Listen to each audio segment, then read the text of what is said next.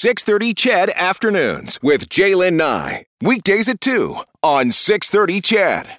And I wanted to just get into the conversation about Canadian music and how it's changed over the past three decades. Eric Alper is a music publicist and a commentator. Hey, Eric. Isn't that quaint? If I had a million dollars, I'd buy you a house. how how rich is that right now, right? How well, quaint and and you know in Edmonton, in the 80s, 90s, you could buy a house for a million dollars as a gift. Sure, why not? In Edmonton, you still can. You can't in Toronto.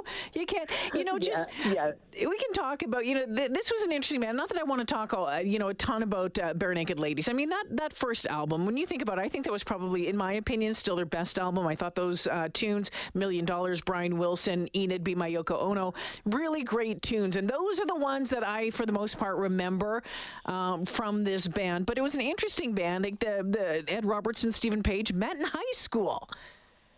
Yeah, you know, and, and, and this album ended up selling a million copies in Canada. That's almost about one in every 28 of us back then had a copy of this record, and certainly a lot more people actually bootlegged it and taped it on their reel-to-reel cassette tape um, player. Um, but I think I sold about 50,000 copies working at the campus radio um, and record store um, that I worked at when this album came out.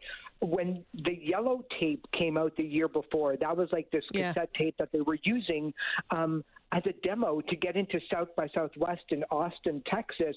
That sold something like a, like a hundred thousand copies. But when this album came out, it absolutely solidified them. So typically Canadian, right? They were funny. They were a little bit geeky looking. Mm-hmm. They didn't take themselves too seriously, but they had really great songs. And doesn't that just sum up pretty much every single Canadian artist that you've thought of? Well, and that's it. They're just so quintessentially Canadian, right? And and and that's what I loved. I can remember interviewing them years and years back, like during the the heyday of it, and thinking these are they were just nice guys from you know around the corner sort of thing.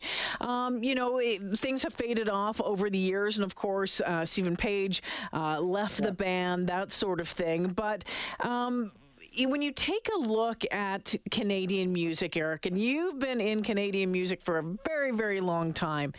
Has it changed that much over the past 30 years? Or um, are, are we just becoming a little more proud of our Canadian artists? I, I think it's a little bit of both. You know, certainly the way that we consume music is different, where it's it's nearly impossible to find a record store that you could actually save up money and go on the local, you know, transit system and hope that they have the album at the record store, and then you bought it, and that was essentially it. And you found out music through video, and in that way, it was MuchMusic. Or if you were lucky enough to get MTV, if you were living along those border stations, mm-hmm. you can do that. It's no different now than kids right now listening to Kate Bush for the first time or hearing the Tragically Hip on the radio or April Wine. They're just finding out about it through TikTok, which yeah. is essentially a video channel. Yeah. So the way that we're consuming it is a little bit different, but I think a good song is still a good song, and it it, it has to be the only thing that survives. So, Eric, you take a look at you know some C- Canadian superstars. I'm going to throw um, you know Bieber, Buble, Drake, uh, mm. Shania, Celine. I mean, I can, I can I don't even have to use their full names. I mean, they're you know they're they're one name status. That's telling you something. I've heard of them before. Yeah, yeah, I think you have. Is it still as difficult for Canadian artists to break into the U.S. as it always has been? Yeah, and it's always been difficult, even before all those names that you mentioned. It was difficult in the 1960s when there wasn't even a Canadian music industry to be had. There were very few record labels that were signing Canadian artists. They would essentially just wait for the next superstar, whether it was the Beatles or the Stones, to sell those artists to Canadians. And so a lot of artists like Neil Young and Joni and mm-hmm. David Clayton Thomas had to go to the States in order to be heard. Now you don't necessarily have to leave Edmonton or you don't have to leave Timmins, Ontario. If you strike it with the right amount of really cool, catchy songs and videos, you can attract the world's attention. But now that competition is that much more difficult because you're not in competition with another artist from Edmonton or Calgary. Mm. Your competition are the Beatles. Your competition is Metallica because we're all going after the same eyes and ears as everybody else that's available for on those music streaming platforms. Yeah, it's it's fascinating. I think it's funny that you bring up. Um, you know, some bands who were, you know, that are, are, that are coming back around and relevant again. I, we talked about this last yeah. week, you know, with Metallica and uh, Kate Bush. Like, come on! I don't. I've said this a zillion times. I don't ever want to hear that song again. I didn't like it in '85. I don't like it now.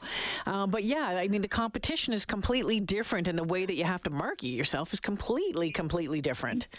Yeah, and you get a lot of help through television, through movies. Right now, the number one movie in in uh, North America is Jordan Peele's Nope.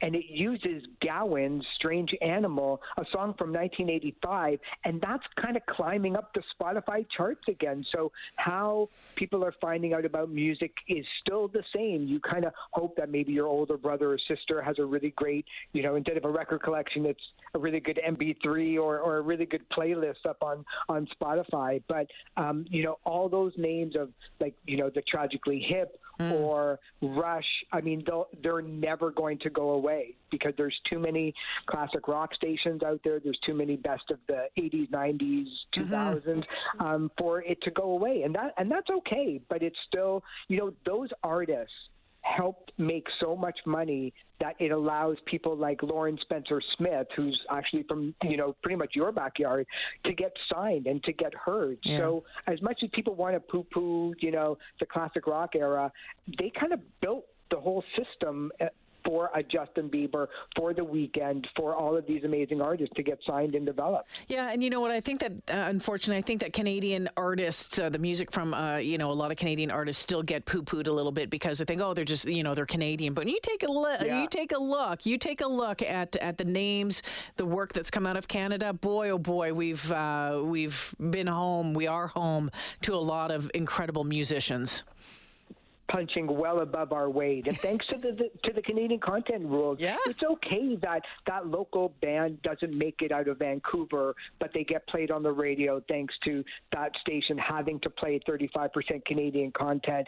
That's okay. You know, when you're when we're in Canada and we're living beside the biggest elephant that the entertainment industry has ever invented in America, we need our own star system. Quebec does it very, very well, and there's no reason why the rest of the English Canadian Canadian um, industry can't kind of follow suit and say, you know, look, this is a really tough country to play live to go from Vancouver to Halifax, it takes you almost mm-hmm. three weeks mm-hmm. to get through rather than playing New York every single night for a month, you know? So only the strong will survive. Eric, thanks for this. Always appreciate your time. Thanks so much for having me. Yeah, take care.